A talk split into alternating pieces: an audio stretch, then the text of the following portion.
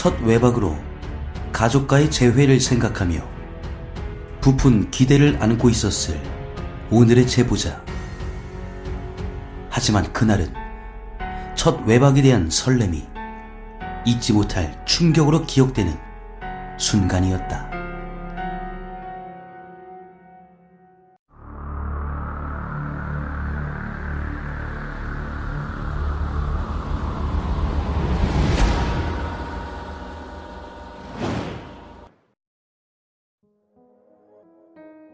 저희 삼촌은 팔남매 중 막내이십니다.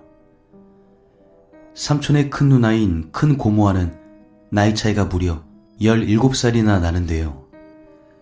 막내 삼촌이 군대를 갔다가 첫 외박을 나올 때 일입니다.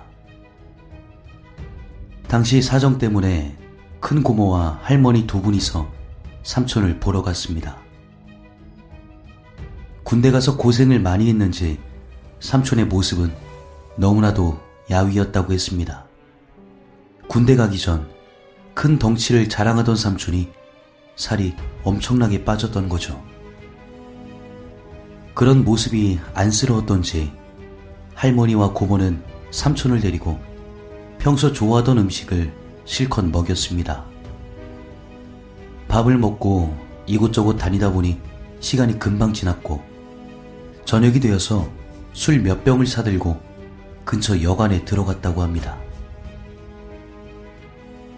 여관에 들어간 막내 삼촌, 할머니, 고모는 군대에 있었던 이야기, 집안 이야기 등 서로의 안부를 마저 전하며 그동안 하지 못했던 이야기로 남은 시간을 보냈습니다. 한참 이야기를 나누고 슬슬 잘 준비를 하기 위해 먼저 고모가 화장실로 들어갔습니다. 그런데 화장실에서 씻고 있던 고모 어깨 위로 누군가 손을 올리며 낮은 목소리로 하는 말. 나가. 당장 여기서 나가. 깜짝 놀란 고모는 뒤를 돌아봤지만 아무도 보이지 않았습니다.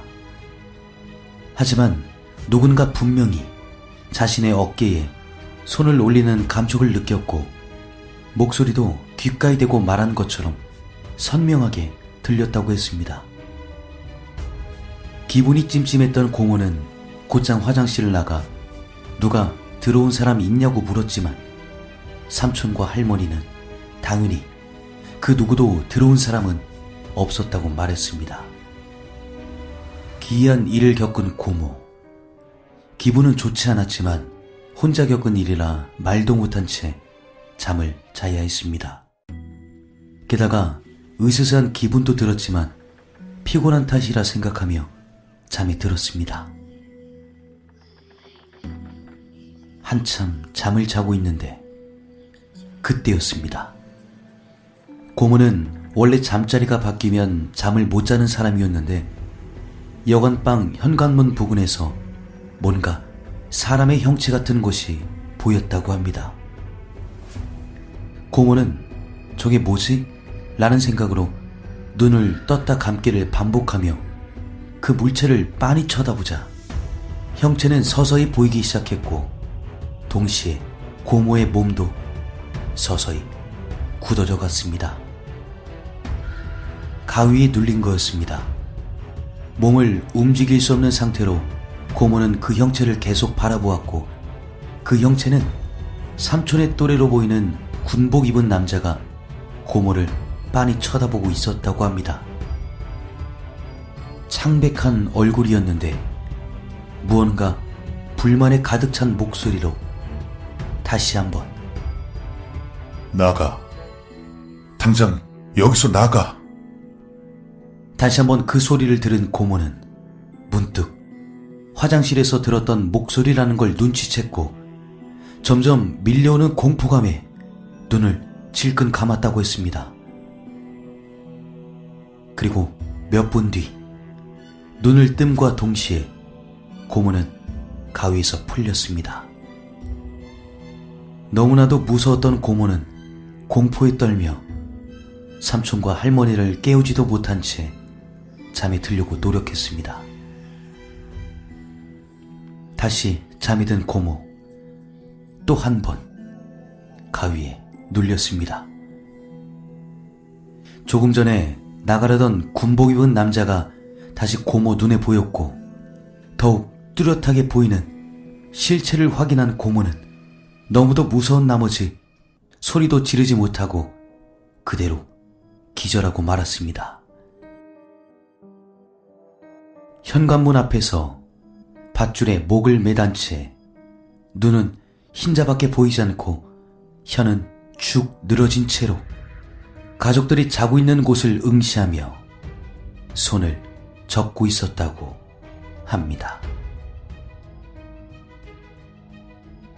다음날 아침 할머니는 한쪽에서 불편한 자세로 자고 있는 고모를 깨웠고 밤사이 수척해진 모습의 고모는 힘이 빠진 목소리로 어젯밤 일을 모두 털어놨습니다. 하지만 아무것도 보지 못했던 할머니는 익숙하지 않은 곳에서 자다 보면 헛것이 보일 수 있다며 고모의 말을 일절 믿지 않았죠. 가족들도 믿어주지 않자 고모는 억울했던지 방을 나오면서 여관 주인을 찾았습니다. 이어 방에서 겪은 이야기를 여관 주인에게 전했습니다. 그제서야 여관집 주인은 떨떠름한 표정으로 고모에게 미안하다며 그 방에서 있었던 일을 털어놓았습니다. 4년 전, 어딘가 힘없어 보이는 모습으로 한 휴가병이 그 문제의 방에서 묵었다고 합니다. 기가 죽어 있는 군인의 표정과 모습이 내내 마음에 걸렸던 여관 주인은 다음날 퇴실 시간이 되어도 그가 나오지 않자 방으로 올라갔답니다. 방문을 두드리는데 아무리 문을 두드려도 대답이 없었다고 합니다. 순간 불길한 생각이 든 여관 주인은 보조키로 문을 열고 들어가 보니 그 군인은 이미 밧줄에 목을 메고 극단적인 선택을 한 상태였습니다. 급히 119를 부르고 시신을 병원으로 이송했다고 합니다. 군인의 자살 이유는 알 수 없었고 그저 절박한 괴로움 때문에 극단적인 선택을 하지 않았을까는 추측만 있을 뿐. 그 이야기를 들은 고모는 왜 이 방을 계속 쓰고 있냐며 왜 이 방을 준 거냐며 여관 주인에게 언성을 높였습니다.